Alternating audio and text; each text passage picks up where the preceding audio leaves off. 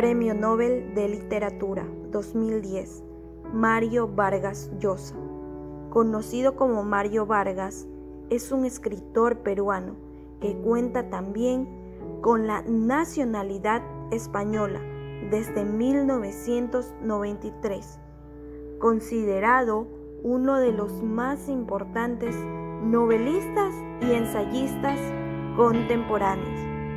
Sus obras han cosechado numerosos premios, entre las que destacan el Nobel de Literatura 2010, el Cervantes 1994, considerado como el más importante en lengua española.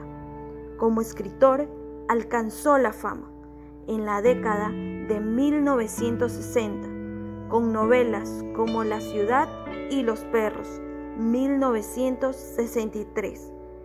Continuó escribiendo prolíficamente en varios géneros literarios, como el ensayo, el artículo y el teatro. Varias de sus obras han sido adaptadas al cine y también a la televisión.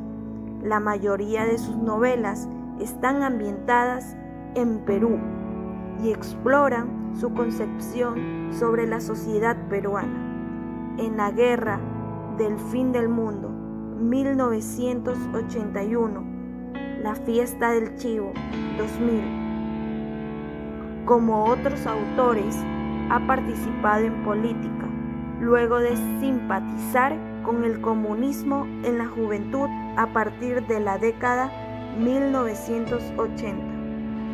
A lo largo de su carrera, ha recibido innumerables premios y distinciones, entre ellos el Premio Nobel de Literatura 2010 y los dos máximos galardones que se conceden en el ámbito de las letras hispánicas. El Rómulo Gallegos 1967 y también por su novela La Casa Verde y El Cervante 1994.